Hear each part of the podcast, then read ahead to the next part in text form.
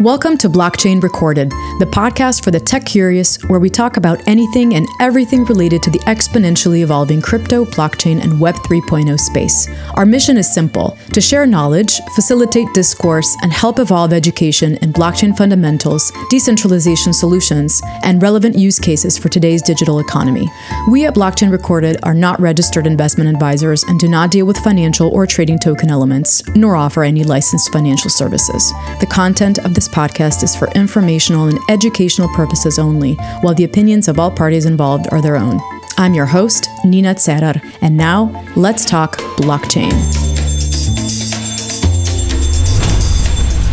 Before I introduce our guest today, I have a couple of brief updates for our community. We invite everyone to join us on Twitter Spaces, where we pre stream each episode the day before distributing it on all major podcast platforms. For the platform list, visit our website, blockchainrecorded.com. We also have a new NFT program with Blockchain Recorded Community NFTs. These can be claimed from our homepage. So check us out, visit our website, and follow us on Twitter, LinkedIn, and YouTube for updates and potential airdrops. So without further ado, today with us we have Nic Z, the co founder of Evmos.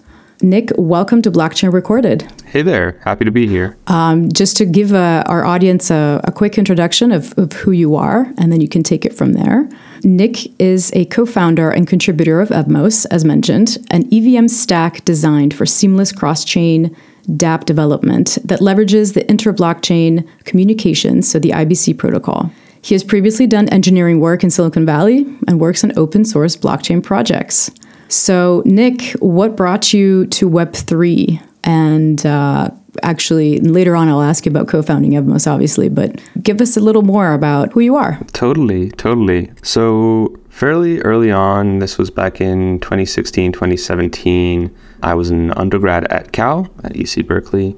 And I happened to join a group called Blockchain at Berkeley that has become uh, a little infamous at this point. Um, and that was kind of uh, an inflection. I joined an inflection point for the for the group because there were a lot of things kicking off in 2017 as well in the Web three slash crypto space. One of these things was Cosmos, which uh, the group working on Cosmos at the time, All in Bits, had an office based out of downtown Berkeley and so that's how I kind of got sucked into to Cosmos specifically, um, having ha- after having worked on uh, teaching classes on blockchain development at Cal.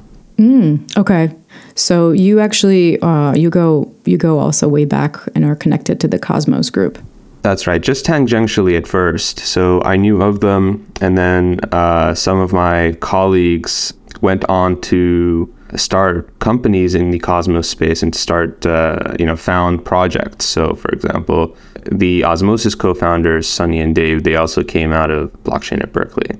Mm-hmm. And generally, I think uh, a lot of the foundational Cosmos projects are tied to Berkeley in one way or the other. Right, right. Well, let's dive into the Evmos ecosystem. As far as I understand, so Evmos was launched almost a year ago were corrected. Tell us about the Genesis story. Like, how did you get started? How did you onboard? How did you come up to, you know, co-founding Evmos, and where did you recognize the need for it? Yeah, so to introduce Evmos, I need to introduce Ethermint, and Ethermint is um, is is a project from early on in Cosmos's lifetime and it was always kind of theorized that what Cosmos needed was something they called a peg zone at the time. You know, I don't think we use that terminology anymore. But essentially, uh, what they wanted to do was they wanted to take uh, the Ethereum state as it existed at the time and move it on, move it into a new chain built within Cosmos. Now, uh, I don't know how much context uh, your audience has on Cosmos, but it, would it be worth diving into into what Cosmos is for a little bit? Yeah, sure. Um, because obviously, yeah, in order to understand where you're coming from, it, it, absolutely. I think it would. We have an eclectic uh, audience, so you can totally brush up on the cores of Cosmos. Super. So, uh, Cosmos is is not a chain, not a single chain, at least. It's an ecosystem of builders and chains that adhere to a certain philosophy, or, or several philosophies, actually, a set of philosophies, if you will. Um, and so, what this means is uh, specifically is that many who build in the Cosmos ecosystem, you know, believe in the app chain thesis. The app chain thesis uh, is one that says, "Hey, it doesn't make sense for hundreds and hundreds and thousands even uh, of smart contracts to all de- be deployed uh, onto the same uh, blockchain layer, whether that's an L1 or an L2, um, because uh, ultimately, you know, the stacks that these applications are built on should be specialized for them, right? Uh, and shouldn't need to share block space with other unrelated applications. The easiest way to explain this is, you know, back in the day, you know, around the time I joined, actually a little bit later, you had CryptoKitties launch, which was one of the first big, you know, famous NFT projects. And what you saw happen at the time was users who wanted to interact with applications like Compound or Uniswap, uh, unrelated to the CryptoKitties launch, just couldn't. Uh, the network was congested because everybody was busy, you know, minting and, and transferring over their their CryptoKitties. Um, and so this is an instance where the popularity of one app hurt uh, the user experience of the other apps. And this is like an unusual experience uh, if you're used to Web 2, for example. If you think about it, um, if a site like Instagram is uh, look, looking at a lot of traffic, mm-hmm. you don't get a slowdown on Amazon.com or Google.com or anything like that. It's it's a very strange kind of thing to accept. And the reason for this is is because all you know basically the supply of block space of Ethereum mainnet block space is finite, and so that creates this competitive dynamic between users competing for the same block space, right? And so it would just so happen that CryptoKitties users were willing to pay more to get their transactions included in the block uh, than than other applications users. They were just stuck kind of waiting mm-hmm. for their transaction to get processed. And so Cosmos says, hey, actually, there's a scaling solution here that makes a lot of sense, and that's the app chain thesis, circling back to what we were talking about originally. And that means giving each chain, each application its own chain, which implicitly also means giving each application its own block space. So it's it doesn't need to be competitive. Now, the one downside to doing this is that you lose one of the properties that makes building on Ethereum mainnet so great, which is every application can talk to other applications out of the box. Uh, they have like the shared API you can write in the same language, and once you deploy on Ethereum mainnet, you can assume that uh, every application uh, utilizes the same address space. Not so with uh, Cosmos, where every application is deployed on its own chain. But uh, the folks who were early to Cosmos thought about this and designed a protocol called IBC, Inter Blockchain Communication Protocol, as I think you mentioned earlier, um, in order to facilitate cross chain uh, interactions. Uh, broadly, uh, the Cosmos interchain, the collection of every chain that is IBC enabled, is branded as the Internet of Blockchains. At least this was a motto used early on, uh, which you know aspires to you know basically offer an experience that parallels what the internet does, you know, in Web two, uh, but built on top of decentralized technology. So I think we're we're we're going back up the stack now, and I can finally talk about uh, Ethermint. Um, but one last thing before we get there is that uh, you know, to make all of this possible, uh, the Cosmos SDK was designed. So the software development kit, uh, that's what the SDK there stands for. And what this does is it allows builders to build their applications with an out of the box customizable blockchain stack. So, right, for example, um, you know, most uh, blockchain networks run on the Tendermint consensus engine. And so, you know, they. Yeah, no, I was just going to. Sorry, go on. Uh, sorry for interjecting in terms of the Tendermint, um, as far as I understand. So that's. It's the base consensus algorithm, right? Some argue it's sort of the most trusted proof of stake algorithm. Am I on the right track? Well, I'm most trusted is is a is a subjective term here, but if I had to, Yeah, it's a bit. Ex- if I had to count the number of chains that uh, yeah. use Tendermint, I think you know most at least blockchains we know today likely use the ten- Tendermint consensus engine just because of how prolific Cosmos chains have become. I think there's over 200 of them at this point, um, and a lot of like early consensus attempts have kind of uh, you know fallen to the wayside. And there there are you know there are newer consensus algorithms than Tendermint, and Tendermint itself has been rebranded into Comet BFT. So there is quite a lot to say about this. I don't, yeah, I wouldn't want to get bogged down. I'm not going to say, uh, you know, one way or the other. No. no, no. It was just to explain like what Tendermint was, just really quickly. But yeah, I mean, most of our audience is probably uh, familiar. Certainly. But yeah, sorry. Go ahead. No, absolutely. And, you know, for developers building applications, they don't want to have to mess with the, the like P2P like peering layer or the uh, consensus layer or, you know, anything of, of that like uh, the RPCs for for uh, block level information. Um, you know, this is all kind of not within the typical skill set of an application developer, someone who would be writing smart contracts and deploying them to Ethereum mainnet. And so uh, the Cosmos folks thought about, okay, how do we emulate that experience as easily as possible? Well, okay, why don't we build an SDK that gives developers all this lower level stuff out of the box and allows them to focus on uh, building their application level logic with customizable modules.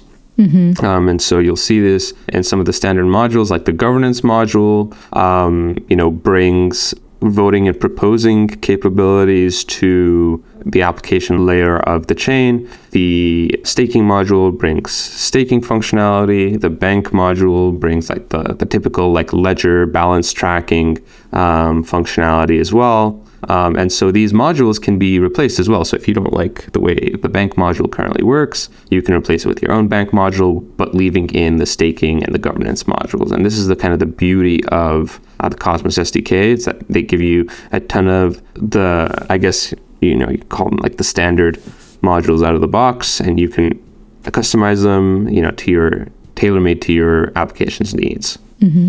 So that's the Cosmos SDK. And what Ethermint is that we were talking about earlier, it was proposed to be uh, an EVM Cosmos SDK chain uh, that would, using a mechanism called a, a, soft spoon, unlike a you know like a hard fork, it would not not necessarily be a fork of Ethereum. It would just utilize. It would be kicked off at Genesis, starting at a certain block on Ethereum mainnet. And so the state itself would, would be reflected on the Ethermint chain.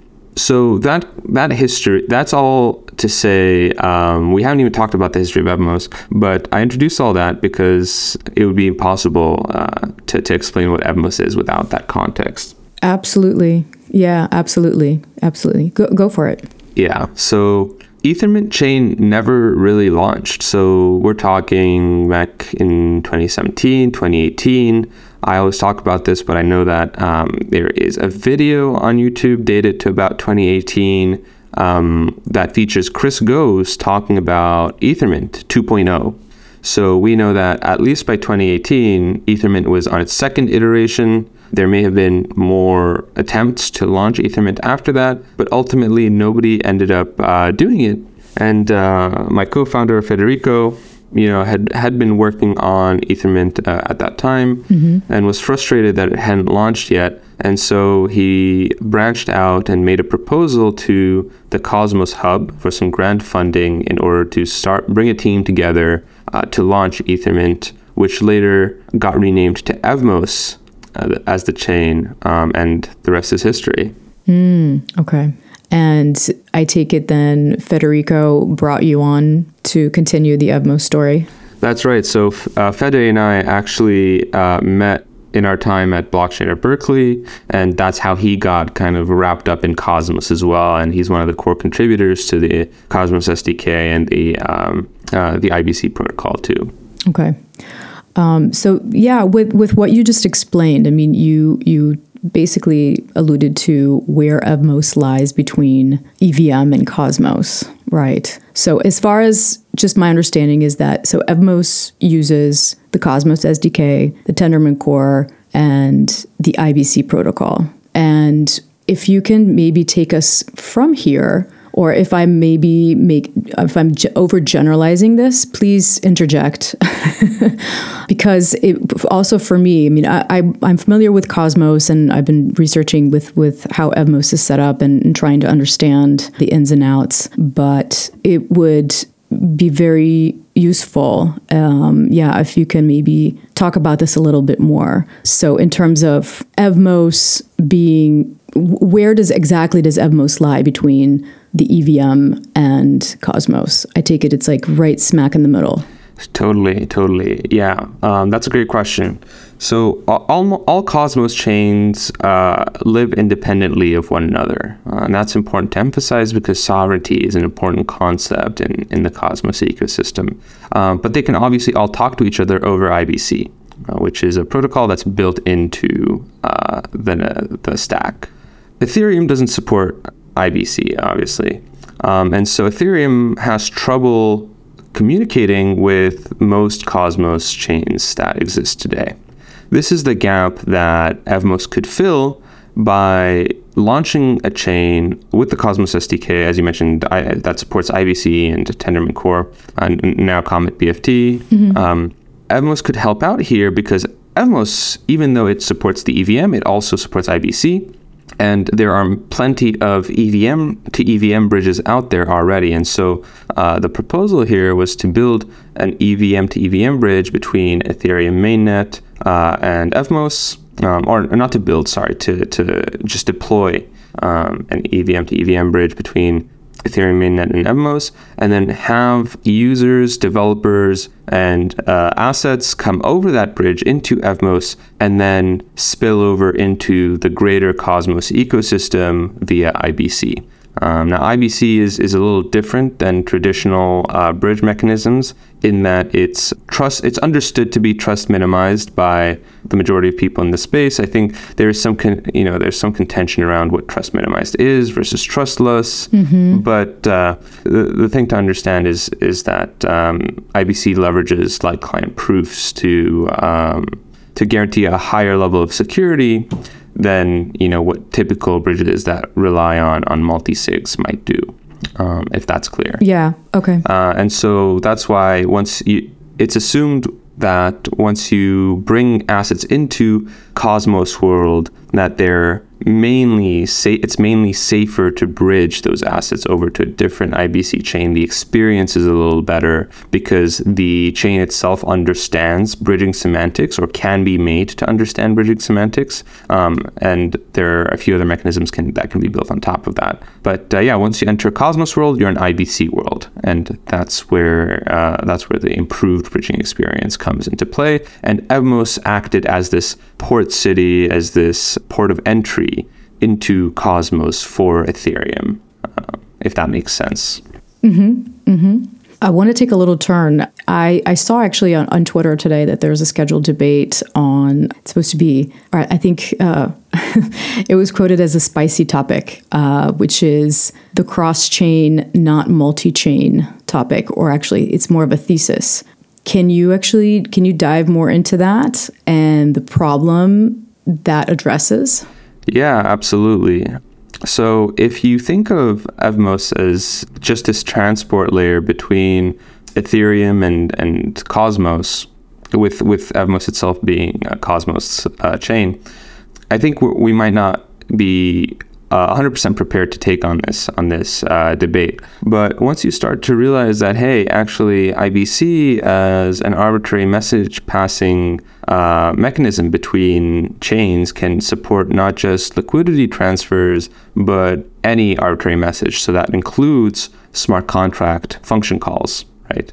So a smart contract on Evmos can call a smart contract on a different Cosmos chain like Juno. It can call into you know the native chain functionality on chains like Osmosis, etc. And what that means is actually, hey, you can build these cross chain experiences. Mm-hmm. You can build applications that support these cross chain experiences. Um, and that's what we mean by cross chain. It's that, you know, you can deploy an application on Evmos, let's say, and it can interact with applications on Juno, right? Which is very atypical, really, for a blockchain. Typically, you know, when we think of blockchains, you need to deploy a, a decentralized application to the same chain in order to, to, interact with, with other decentralized applications on that chain. But IBC allows decentralized applications to go cross-chain in a trust minimized fashion, reducing the friction there, right? And so, kind of the thesis here is that hey, actually, you know, there's uh, there's a famous Vitalik post about how he believes the future will be uh, multi-chain, meaning that you know applications will deploy the same set of contracts to multiple chains, and and you know they'll have to maintain those instances independently Whereas uh, the cross chain folks believe, hey, you know, this is a terrible developer experience, let alone a terrible user experience, right? Because you're basically fragmenting things like mm-hmm. uh, the same tokens across multiple chains. You know, they might not be fungible when you bring them together, when you can try and consolidate, since these are, you know, different deployments the bridging experience is, is bespoke from that and it varies from chain to chain. So the chains between ethereum and avalanche may be different than uh, solana and Fantom um, and that also affects the user experience. And so you know the question here is hey actually why don't we move towards a world where you deploy once and can run everywhere? Like as a developer um, why can't you you know build anywhere and reach any user, any asset out there that exists on any other chain. Why does it matter? Why should it matter uh, where you choose to end up deploying? Why do you have to worry about that sort of lock-in at that point, if that makes sense? Yeah. why yeah. do you have to? Um, why do you have to think about scaling in such a such an inefficient way? You know, in, in terms of like having to deploy and manage several instances of the same code every time. So if there's a you know security vulnerability, the patch involves changing the code on multiple different blockchains, not just one, and having to understand the quirks and nuances of each of that blockchain's uh, execution stack, right? Uh, so in most cases, that's the EVM, but that can also be like the SVM, like the Solana VM, et cetera, et cetera. And so, yeah, I think a lot of what Cosmos is building towards is this cross-chain future where uh, developers can build on the stack that best suits their applications and their users' needs. And then they'll be able to, uh, as we call it, go anywhere. Uh, go, you know, they'll be able to, to, to go everywhere regardless of, of what users are using their own native chain or a different chain. So they'll still be able, like for example, uh, for someone who deploys on Evmos, um, they'll still be able to reach users on Injective. Let's say those users on Injective don't need to be Evmos users. However, they still will have access to Evmos applications, and that's the guarantee we want to make developers. Like for example, um, in Web two, developers who deploy on AWS aren't siloed to AWS, they can still reach users who may be, you know, using applications on. I don't know if this is like a great analogy. I don't know if it translates very well, but they can still reach users who are using applications um, built on top of like Google Cloud or something, right? And so like having to have the user actually think about uh, and can have to consider both the blockchain they're using as well as the bridge layer that they may be using is a little counterintuitive. It's a little bit of an anti pattern. Um, and as much as possible, Cosmos is, again, like I said earlier, they're trying to build towards this future where you have the internet of blockchains, you know, an experience that mirrors what we're used to um, on the native internet. And an experience like that is only really possible um, in a cross chain world where developers can reach anyone, anywhere with their applications, and users don't have to worry about bridge risk. Mm-hmm. Um, yeah, you actually just uh, you alluded to. Um, I was going to ask about the siloed blockchains. It's it's also in uh, in Evmos's Twitter description. In, so it, which which says home for native cross chain applications, build apps free from the confined the confines of siloed blockchains. So this goes sort of hand in hand with what you're talking about. Yeah, absolutely. And it, it all goes back to this central idea for Evmos at least. You can think of Evmos as this this programmable interoperability layer or middleware for decentralized applications that does like this co- this cross-chain coordination mm-hmm. between multiple Cosmos IBC chains um, and also between Ethereum and, and the rest of Cosmos. So essentially, uh, if you have workflows that span uh, you know a ton of other chains um, or even just one other chain, you can build those workflows into Evmos, and Evmos uh, will execute them, you know, for you, mm-hmm. if that makes sense. Yeah, yeah, it does. Um, and so, like, when, to concretely, what this might look like is if you were to to want, like what what does a leveled up Aave look like? Right now, Aave is deployed on several chains, but these instances, uh, you know, rarely talk to each other.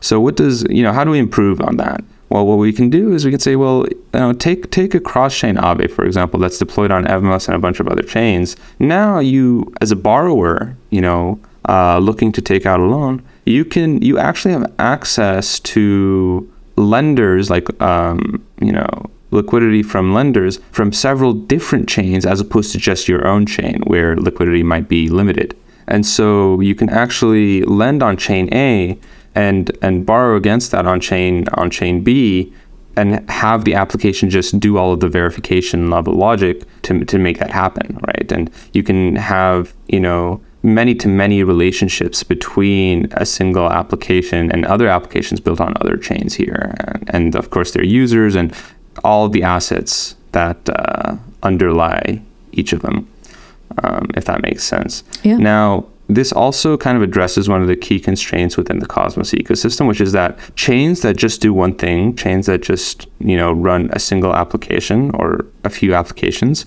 are typically smaller than uh, you know monolithic bigger chains like Ethereum mainnet that you know may support hundreds or even thousands of applications.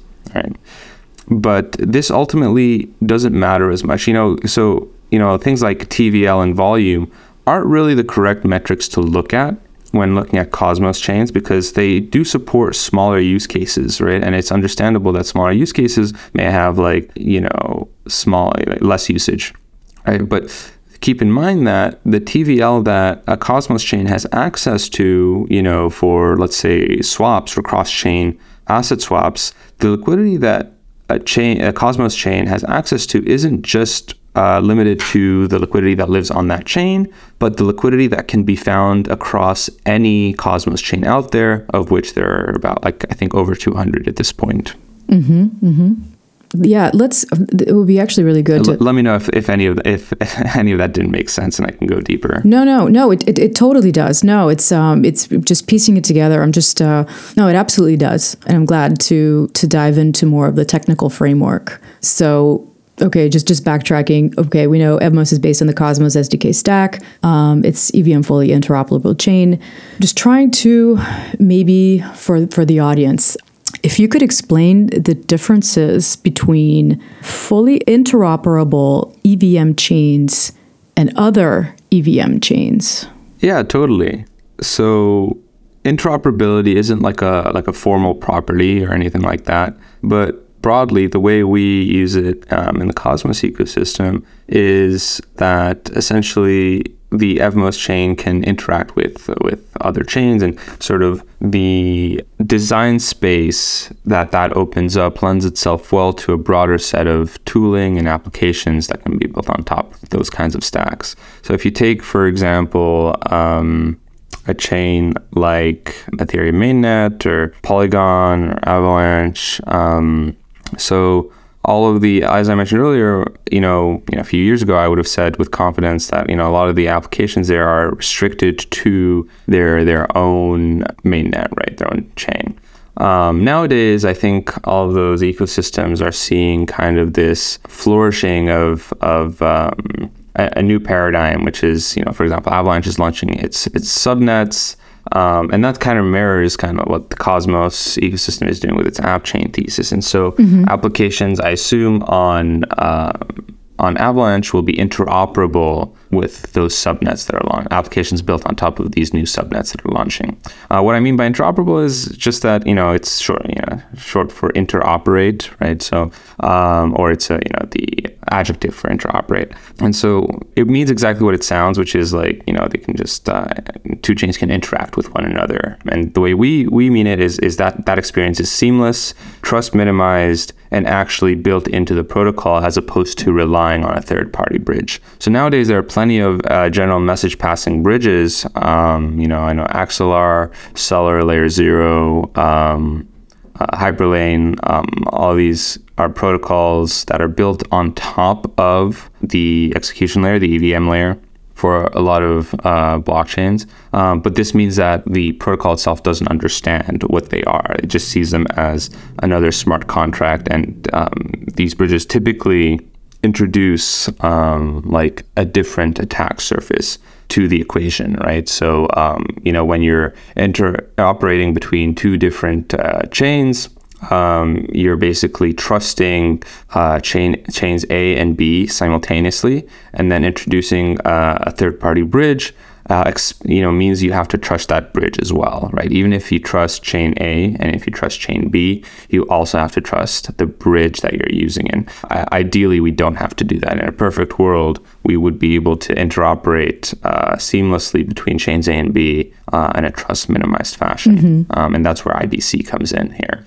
Um, and so that's what we mean when we talk about Evmos being uh, an interoperable EVM. Yeah. It's that you can build for the cross chain by default uh, with an API that the protocol itself provides, as opposed to uh, you know a third party bridge. Uh, which has the additional benefit of being ergonomic um, and and uh, much better for the developer experience.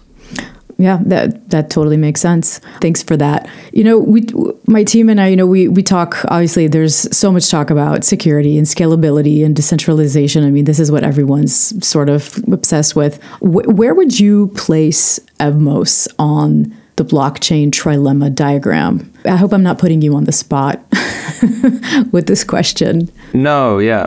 Yeah, not at all. Um, it's a good question um, because uh, I think when people talk about this diagram, I mean, I, I remember kind of hearing about the blockchain trilemma for the first time, like early on in like 2016, 2017.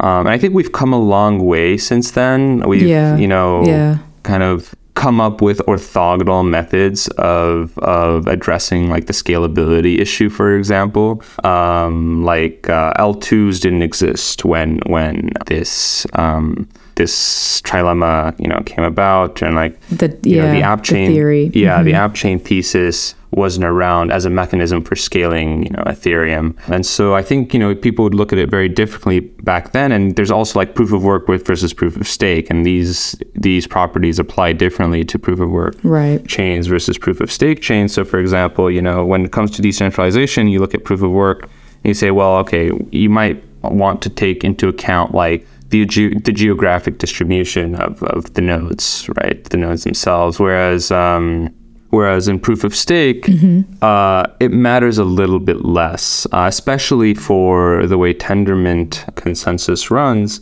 The geographic distribution is a little separate from the economic decentralization of the chain. And so, what I mean by that is that actually uh, it doesn't matter if you have like 20 different node operators or 100 or 1,000 the what what does matter is how spread out the stake is. It doesn't matter if you have like 200 node operators, but one of them has you know two thirds of the stake, versus if you have 20 uh, node operators and the stake is evenly distributed across them, right? Yes. And so that that matters a lot for decentralization. And broadly, you know, you can think of decentralization as as the property of like how difficult is it to attain you know how to attain like a, a super majority in the network? You know how, how difficult is it to actually subvert uh, the node operators of the network? Um, and i guess you know for for some networks it might not even be the node operators right? If you're uh, working with delegated pos you know you might be delegating to like non-validating nodes or different actors, and so it gets really dicey and complicated there. Um, you know, the the other things that you might want to consider with decentralization is how resistant is it to these like social layer attacks? Um, like for example, mm-hmm. you know, an interesting case study is you know FTX and Solana, and when the FTX incident went down. Uh, there was a mass unbonding on Solana reducing its uh, security right? And we'll talk about what security means as well. Right. But uh, the you know one might argue that uh, the reason for that is because Solana wasn't sufficiently, or its interests weren't sufficiently decentralized, right? And that's why something like that could happen and this has nothing to do with with the protocol itself you know this is just like a real world incident that causes this to happen you know i think the most quantitative measure of decentralization is the nakamoto consensus uh, which is uh, i forget the formal description but basically it's the minimum number of nodes uh, that it would take to to subvert the network or the minimum number of actors that it would take to subvert the network. And so uh, that's also important to take into account. But what i'm trying to paint a picture here of is that decentralization doesn't really have a formal definition right? Um, and it, I think the definition is much clearer in proof of work world versus proof of stake world. Um, now, how this applies to Evmos is Evmos has 150 permissionless validators right. um, running proof of stake. That number can change in the future. Uh, that is all governance controlled, and so governance can decide to up the number of validators that are running on the network. Right now, it's like a you know, it's there are finite validator slots that can actively produce blocks, and you know, some might look at that and say, well, you know, Ethereum has like thousands of validators, whereas Cosmos chains have like typically within the range of 50 to 200 validators isn't isn't that bad for decentralization? But again, you know, going back to the point, well, that that where well in in Cosmos's proof of stake model, you only you only really need to look at the, the way the stake is distributed over over the set of block producing nodes, um, and that's the important thing there. Yeah, yeah. Go ahead. I was about to move on to security. Sorry. In, in case you had anything to, to, add there. Yeah, yeah. No, no. Go ahead. So, sorry. Yeah, I think we have a lag, so it's it's awkward if like if I keep jumping in. So yeah, go for it. Security. Yeah, no worries. So, you know, the way I like to think about security is uh, not in terms of, I mean, a lot of people think about security in terms of like, oh, has your has the code been been audited? You know, is there a possible exploit or a possible bug in the code? That uh, that makes it insecure. But that's not typically what's meant by security. Uh, a lot of people might call call this like uh, game theoretic security. That's the security that I think people typically uh, look at when it comes to uh, when it comes to blockchain networks. Not not to understate the fact that like code security is important. Mm-hmm. You know, audits are important, best practices, testing, etc. These are all great things to have. But the when we talk about security, we talk about okay, you know, like economic security or our you know consensus level security. Like, is it how easy is it to execute like a long range attack or like an eclipse attack, um, and how economically secure is your network in the first place? So, you know, for example, and this goes hand in hand with decentralization a little bit, but would it be easy for somebody to obtain a supermajority of your network and then kind of compromise it that way? And would it be in anyone's best interests to do so? So that that leans more towards like the decentralization um, element but uh, yeah, can can people censor your your transactions? Can validators mm-hmm. execute like a double spend, maybe not natively on the chain, but can they you know spoof a double send to like somebody who like an like an off chain light client um, or to another network that is uh, relying on consensus proofs to validate the state of your chain. These are all things that we typically think about when it comes to security. And I think if you had to summarize it, like you know, can, is there is there a way to steal uh, a user's funds in a way that is like unexpected by the core protocol? Right. That that is kind of maybe the best way I would describe it right now on the spot.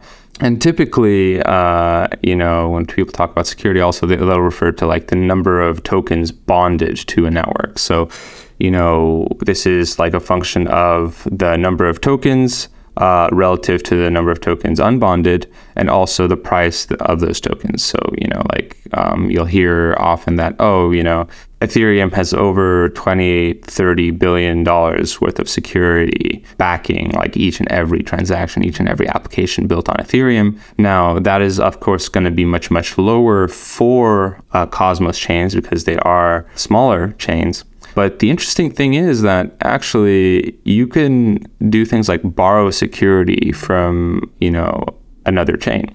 And in that way, increasing the security of, of your own protocol. You can also share security, you know, bidirectionally with them in a, in a mechanism called mesh security. Um, and what this means is that every chain in the mesh benefits from additional security, where essentially nodes from from all chains are are subject to to slashing, right, uh, for misbehavior. Mm-hmm. And so, yeah, misbehavior is, I guess, another framing to to think about security. And so, you know, the this is still fairly early on in the Cosmos ecosystem. I think interchain security has come to the Cosmos Hub, or, or is in the process of coming to the Cosmos Hub. Uh, there are con- consumer chains. What I mean by that is chains that consume the Cosmos Hub security. And that's the chain that, that Atom lives on, by the way, in case any of your audience members have, have heard of Atom. Yeah, right.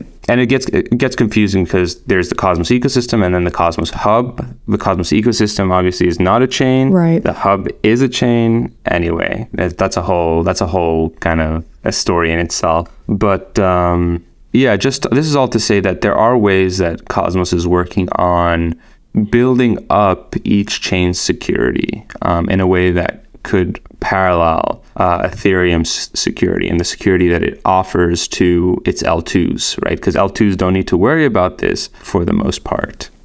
Right.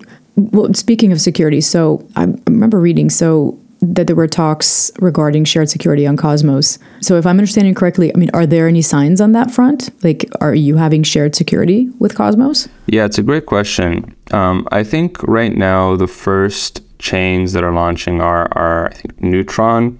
Neutron's chain is launching that shared security with the Cosmos Hub.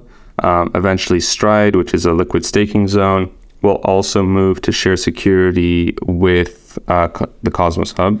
For Evmos, um, shared security isn't uh, as big of a priority as uh, right now because it's not it's not a new chain. It has already managed to accrue some security to itself mm-hmm. uh, via you know the bonding mechanism and slashing. Okay. Evmos itself is seen as a hub for EVM applications. And so, what we might get is uh, applications that are built on Evmos today launching their own chains and sharing security with Evmos. But really, what's most likely to happen is to have Evmos share security with other big chains within the Cosmos ecosystem, like Osmosis, Juno. Mm-hmm. Uh, and in that way, like I mentioned, you know, both offering its own security to them as well as consuming their security, um, and to, to the net benefit of all three chains, right? Uh, and and any other chains to which the mesh is extended to.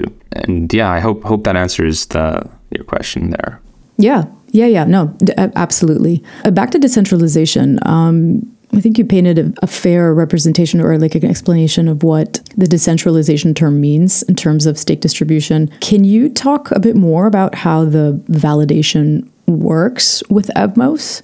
I mean, I, I did actually. I, I, took a look at at the uh, Block Explorer, and I saw that there were roughly 150 active validators. Are you planning to extend this number? Yeah, totally. So it's it's not really up to me as a contributor to the Evmos project. It's mm-hmm. it's up to governance to so you know Cosmos chains are really interesting in that they're also DAOs, uh, decentralized autonomous organizations, yeah. Uh, yeah. with that have governance modules built into them. Uh, and what this means is that hey, they can vote on changing their own parameters in governance in protocols. So there's not really a need to do like the uh, the snapshot governance that Ethereum applications are used to, uh, because Ethereum has like not not a very good understanding of, of governance, right? Like the Ethereum mainnet doesn't have like governance and voting primitives built into it um, in the same way that Cosmos does, at least. Mm-hmm. And so, yes, governance may decide that, hey, we want to actually up the number of active validators running our network. So once you run a validator, it's taking it from the top, once you decide, hey, I want to run a validator, all you have to do is uh, download the uh, Evmos client software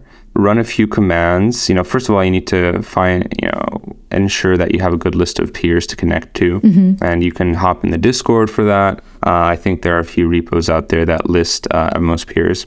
But uh, essentially, yeah, all you need to do is download the client software, have a list of peers at the ready, configure your node properly. Once you've connected to the network, you cr- make a transaction that establishes uh, your you know your public validator or your operator address as as a, as a valid uh, validator on the network. And you start off as inactive at that point. You're you're not producing blocks because you're not in the active set of 150 validators. So there are 150 active validators. There are many more uh, entities out there that have created validators that either never entered the active set in the first place or were kicked out of it uh, after some time because they couldn't compete with the rest of the folks in the validator set. Mm-hmm. After you've established your validator, you need to be able to convince, you know, you need to be able to bond some amount of tokens to your validator. But then you also need to be able to convince uh, outside users to delegate to you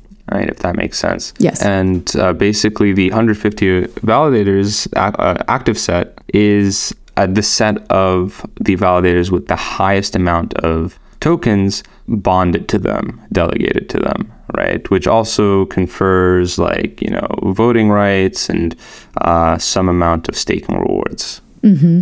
Mm-hmm. By the way, are you directly connected to um, to a centralized exchange? Um, so I know that there are a few centralized exchanges that list the Evmos token but we ourselves don't really communicate with uh, with exchanges to, to do the listings or anything like that. I mean, Evmos is a permissionless protocol, and any exchange is welcome to, to list Evmos token. Mm, right, right, great. Well, I think we, there's been a lot of the, on the technical front.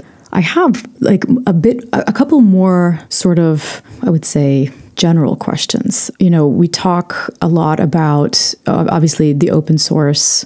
How would I say this? Yeah, um, in terms of the open source uh, ethos and wondering if actually if I could ask this question uh, might be a little bit of a tangent but you know given given that users of Ethermint clearly benefit from your instru- infrastructure how do they give back to the Evmos ecosystem and community? I feel like this is like a topic I come across more often now.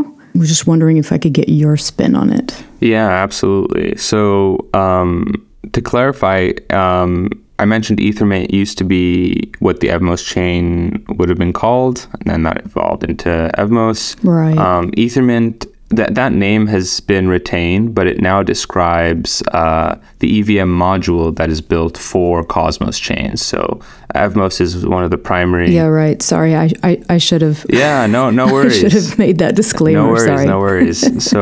Um, my head was all up in the manifesto. that makes a lot of sense. No, no worries at all. Um, so Ethermint is is the name given to the EVM module that uh, that Evmos uses. As I mentioned earlier, the Cosmos SDK lets you build all kinds of modules. Uh, so we turned uh, Ethereum's EVM into a Cosmos module as well, uh, and that's called Ethermint today. Evmos, so, you know, this was a pleasant surprise that after Evmos's launch, we discovered that, hey, uh, this EVM on Cosmos module that we built is actually very, very popular. Like a lot of people want to use this thing. And so what you saw was, you know, chains like Kava that have been running for a long time, they were adopting uh, Ethermint. Mm-hmm. You saw Crypto.com launch Cronos, and that uses Ethermint. You saw chains like Canto launch, uh, and that also uses Ethermint too, right? And so, yeah, like uh, Ethermint is is quite popular these days, and um, dare I say, maybe one of the most popular EVM stacks out there now. The question you asked is, okay, well, how do how do we benefit from open source? I think it's all part of you know it's just the ethos of, of being good citizens. Like we would not have been able to build Evmos had it not been for with the Cosmos SDK, which itself is open source. Tendermint is open source. IBC is open source. But also for us, it's actually had these like you know unexpected benefits of uh, opening up pathways to collaboration, uh, allowing us to learn from other folks who are using our software. You know, being able to do shared disclosures of uh, security patches and exploits. So there may be like security issues that we might catch that other teams might catch who use our software, uh, and having those bi-directional relationships with those folks has, been very very useful. And generally, um, you know, they've also a lot of folks have also managed to uh, essentially make improvements to to some of our software. And you know, there's a lot of learnings to be had there as well.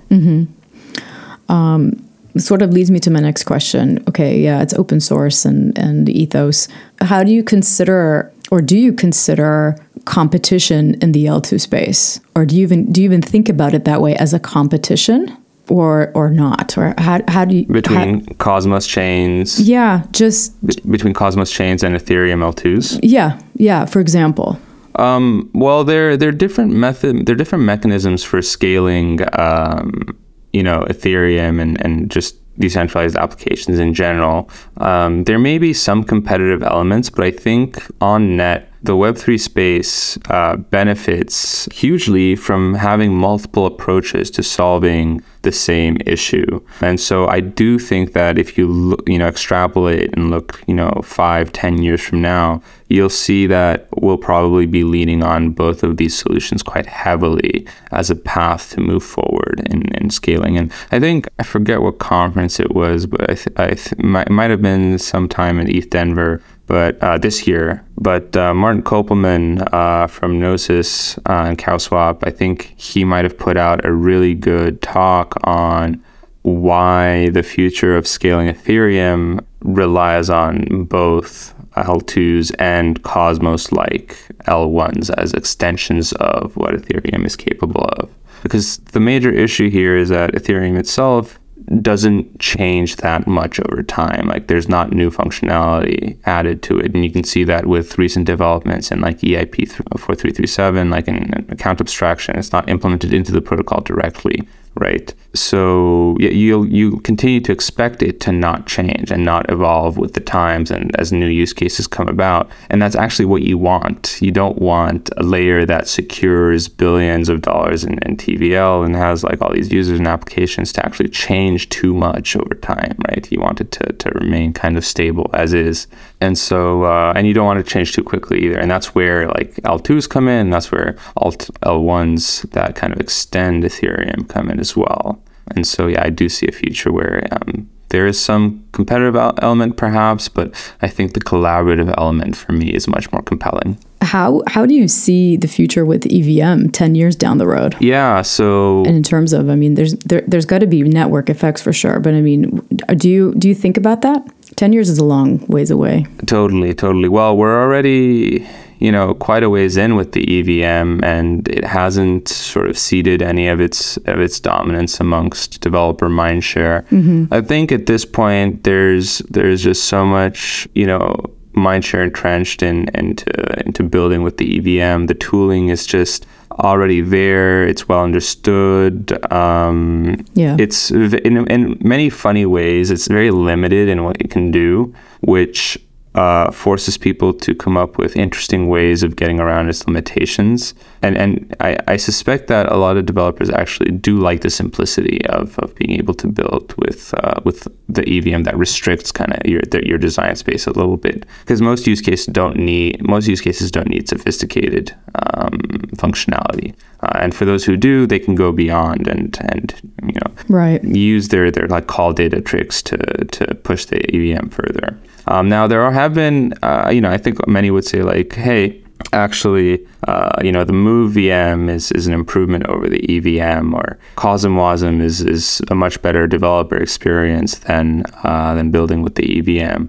Um, and you know, I've seen many many languages and uh, VMs come and go um, you know, throughout you know the, the years in the space. Hopefully, I mean, I haven't been in, in here that long, maybe like uh, six years, I would say six or seven. But uh, the EVM has persisted, and Solidity as, as the main language for the EVM has persisted. Right. Um, and it's only gotten more interesting and more entrenched, not less. Now, you know, other languages are catching up, and there are a few promising ones kind of launching. I think like the SVM has like seen like really great success as well uh, with you know both in terms of developer mindshare and tooling. But it just there's just something about the EVM that keeps people using it, um, and I think it is just the amount of tutorials for new users. The you know when people look up. Uh, you know how to get started building on Ethereum or how to get started building DApps. Uh, you know, Solidity tutorials are going to be the first tutorials that come up I think a lot of folks are like, you know, trying to build certain domain specific languages. And I think those, you know, for certain types of applications, and I think those might see greater success uh, for within their own domains, like for, you know, for if you want to build games or something. I do think that uh, some of the efforts around replacing the EVM might be a little misguided. Like, hey, building uh, like a JavaScript like language is going to be the future because there are X number of JavaScript developers in the world. But you know, the core issue here is that when when you try and port over JavaScript like semantics into the blockchain world, that language ends up looking different, and the tooling around it ends up looking different than what a JavaScript developer's usual workflow would involve. And so, yeah, that that in itself is a is an issue. I am sympathetic though to the fact that you know, like the I think Electric Capital puts out these reports every now and again, annually maybe or biannually, on uh, the number of developers building with each execution environment. I think the number of EVM developers is actually quite low according to their studies. It's like somewhere in the 2000s or you know lower thousands, if I remember correctly. Um, mm. Kind of just going off here. That's not a lot. It's not a lot at all, especially relative to the number of developers out there in the world, right? And which number in the, in the millions, right? So one might say, hey, no, it's like nothing. Yeah, one might say, hey, we're we're still early. Like the the winner hasn't been decided yet. Right. Yeah. um, but I think the fact that Ethereum will continue to use the EVM into the future. Now the EVM might be improved and extended, and I think that's kind of the attitude that Evmos is taking. And a single chain can actually run multiple VMs, and so you might see Evmos adopt uh, like a new VM like CosmWasm, and and having us work, you know, on CosmWasm compatibility might be in the cards in the future. But um, all of this is to say that hey, I mean, uh, like yeah, the fact that Ethereum uses the EVM and will continue to use the EVM into the future, and all of its L2s also rely on, on the EVM, uh, is kind of like a Schelling point for for uh, developer mindshare, like accruing to the EVM. So unless that changes, I think it will be a tough sell. Um, but yeah, those are just some some disorganized thoughts on on that. No, not at all. It's fair enough. It's um, it, this has been super insightful, Nic. We um, you definitely covered a lot of ground, which it does kind of bring me up to sort of wrap this up. You didn't mention account abstraction before. I thought I saw that in your 2023 roadmap, which does seem packed, by, by the way, from tackling interchain accounts and liquid staking all the way to also like I, I thought I saw Dapp Store post second quarter. What's next for the Evmos ecosystem, and can you speak to to any of those milestones and your roadmap? Yeah, I think the main one to get excited for is uh, the EVM extensions that are coming to Evmos. Essentially, mm-hmm giving EVM smart contracts access to the underlying Cosmos functionality. So I mentioned those Cosmos modules early on. Uh, those can be built into the chain, but the EVM smart contracts kind of just live in EVM world. They don't typically have access to, to any outside functionality. And this is typical for, you know, like on Ethereum mainnet, this is how like the EVM on Ethereum mainnet works. And so what we can do is through a feature called precompiles, that is built into the EVM, we can extend what's possible in the EVM uh, and give them access, give smart contracts access to Cosmos level functionality. So we can give smart contracts access to IBC to make IBC transfers. We can give smart contracts access to staking to allow smart contracts to stake we can give smart contracts access to voting on governance proposals. And so people can start building DAOs that can actually vote on native governance and represent the interests of the, the you know, the collective interests of, of a certain DAO right? And and so you know the limits of what's possible is very interesting. You know, in the future we might be able to extend this to include things like account abstraction, as you mentioned. Things like cron jobs uh, are being considered as well. Cron jobs are scheduled tasks that you can basically say, hey, I'm going to pay for this transaction now, but please execute it like uh, three days from now or something. Mm, so okay. you know this goes back to having Evmos be that programmable middleware for the rest of the interchain. Like many other Cosmos chains don't have an EVM. They don't support like MetaMask. They don't support Foundry or Hardhat or Truffle or any of the tooling available to smart contract developers today. Right? They are truly application specific chains. And that's where Evmos can help fill in the gaps is say, hey, listen, okay, there's something that this application is fo- this application chain is focused on doing really, really well, but it can't do everything. Mm-hmm. build on Evmos to help supplement what it needs to be doing. Mm-hmm. So yeah, that's uh, EVM extensions is the main I think message to take away here. Yeah, that's what I was just going to ask. but also, is there is there anything or any other key takeaway to add that I haven't asked about or I might have missed? Because it, it is a complex world. Um, you're you have going on over there. Oh, totally. There's for for the regular folks to to understand, and e- even some even Web three people. I mean, it's um, there's a lot to dissect. Yeah, absolutely. We're we're juggling a lot all the time. That's not just Evmos folks. That's not just Cosmos folks. That's just everyone in crypto is is always having to to have like 20 tabs open just to, to understand what's going on. But no, yeah, I mean, Evmos yeah, is I a like that. for sure. Evmos is a fast, secure, uh, simple hub that uh, brings all of the tool, battle-tested tooling EVM developers know and love to the Cosmos ecosystem and pushes them further by giving you the ability to uh, leverage cross-chain interactions in a trust-minimized way. I think if there's one thing that people take away here is that um, Web3 can do more than than what it's been doing so far. Like the the, the space the space of possible use cases mm-hmm. uh, are have been is vastly underexplored.